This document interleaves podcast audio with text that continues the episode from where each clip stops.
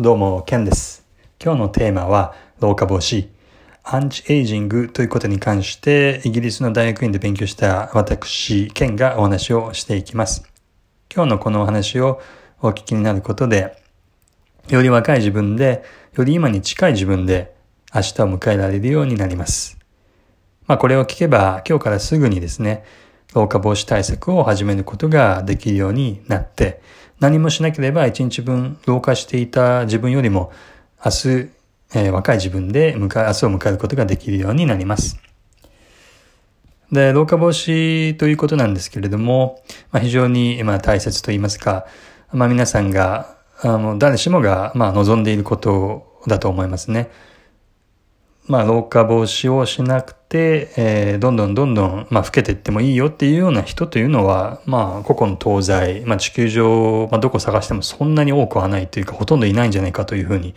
思うわけですけれども、老化防止、アンチエイジングを適切にやっていくことで、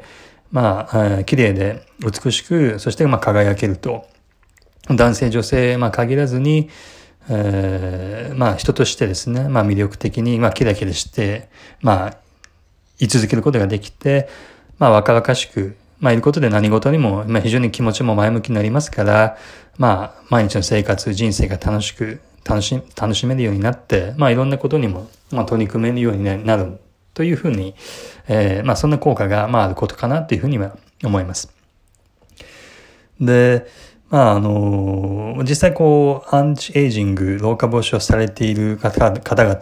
パッと思いつくのはやはり、芸能人の方々だと思うんですけれども、芸能人の方々の中には、年を重ねても、綺麗で美しく輝いている人っていうのが、非常に多いのかなというふうに思いますね。で、例えば女性で言ったら、松田聖子さんとか、非常に綺麗。そして、男性なら、例えば、郷ひろみさんとか、ジャニーズのもっくんとか、東山紀之さんとか、こういった方々というのは、実際の年齢は、当然わかりませんけれども、このぐらいの年代なのかなという、そんな、考え方においてですね、非常に、その年齢に対して、かっこよくて、松田聖子さんも非常に綺麗でいつまでも綺麗で魅力的で、モックにしてもかっこいいですし、東山さんにしてもかっこいいですし、郷ひろみさんに関してもキラキラしていると。そういった方々が非常に多いですね。で、他にも世界的に人気なインスタグラマ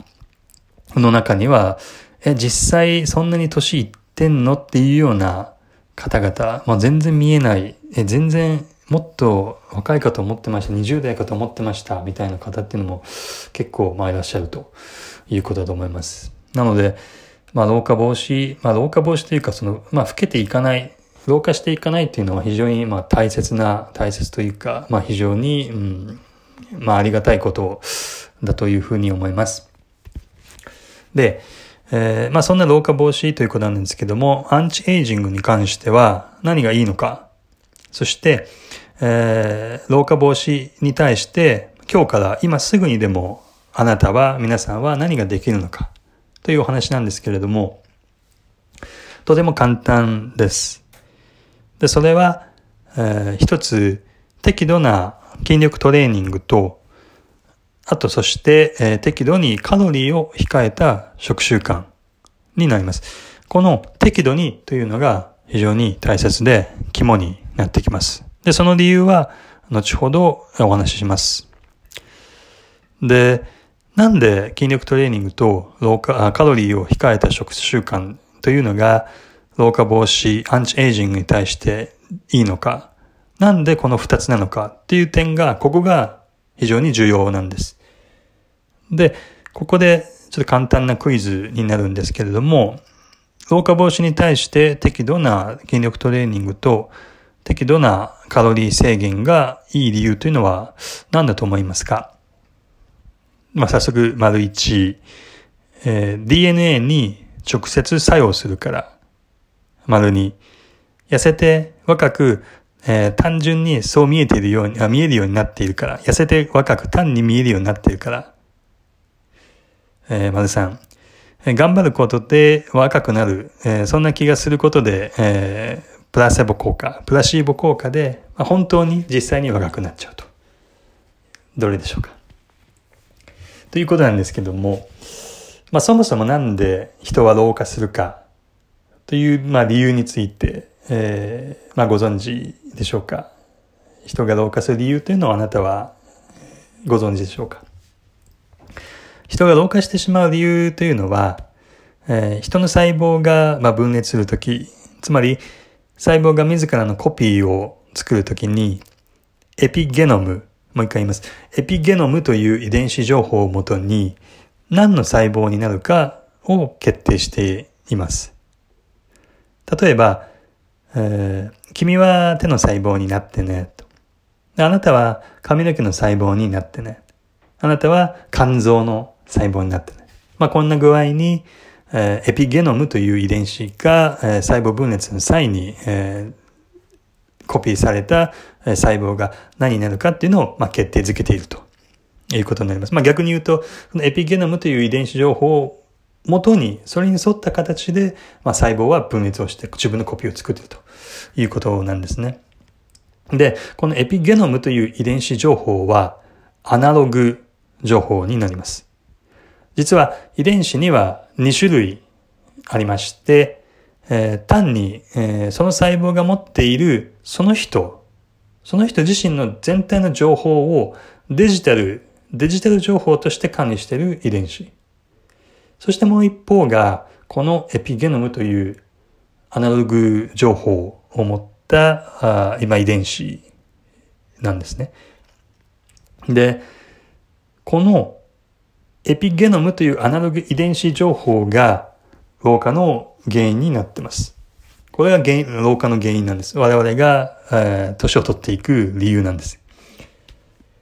で、デジタル情報を持つデジタルな遺伝子と違って、アナログなエピゲノムというのは、細胞をコピーする際に徐々に失われていってしまうんですね。デジタル遺伝子はですね、よっぽどなことがない限り、例えば我々が普段の生活ですとか、仕事とかで、光媒体、例えば DVD とか USB とか、いろいろ、あると思うんですけど、スマホでもそうですね。よっぽどなことがない限り、その情報というのが、失われていくというのは、この細胞の世界では、ないんですね。病気とかなんない限り、通常の状態においては、デジタルな情報なので、情報自体がなくなっていくということは、なかなかないんですけども、エピゲノムというのはアナログ情報を持つ遺伝子なので、細胞をコピーする際にどんどんなくなっていってしまうということなんです。で、これが人全体で見たときに老化という、現象で、現れてきていて、目に見えるということなんですね。なので、ちょっと、お忘れかもしれないんですけれども、先ほどのクイズの、なぜ人は老いて老化するのかという、答えに関しては、1の DNA に直接作用するかということでした。はい。で、なんで、筋力トレーニングと適度な食事が、カロリーを抑えた食事が今いいのかということなんですけれども、その理由なんですけれども、適度に筋肉がストレス下に置かれると、筋力トレーニングのようなことをするとですね、それによって分泌される、成長ホルモンが、このエピゲノムが失われていくことを、防ぐ働きをしてくれるというわけなんです。なので、フィットネスをやられている方、インスタグラマーの中にもいらっしゃいますし、テレビ、とかでも目にする機会とかあると思うんですけれども、別に特にジムに限らずですね、何かしらの運動をされている方、フィットネスをされている方、トレーニングをされている方っていうのは、もう皆さん肌もツヤツヤですし、これについても男性女性限らずですね、実年齢よりもずっと若々しく、見える。髪の毛もキラキラだし、肌もツヤツヤだし、といったことでありますね。で、あとですね、もう一方、摂取するカロリーを抑えることで、細胞の生命活動の働きを抑える効果がありますので、余分な細胞分裂を抑えて、そもそものエピゲノムが失われる機会、チャンスというのを少なくすることができます。で、老化防止といったらライフテーマになりますので、その人生をかけて行っていくことですので、何年も何十年も習慣化した中で継続したいことになるわけですから、無理は続かないということなんですね。適度でいいんですね。適度で十分なんです。で、筋力トレーニングをするといってもマッチョになることを目指すわけでもありませんし、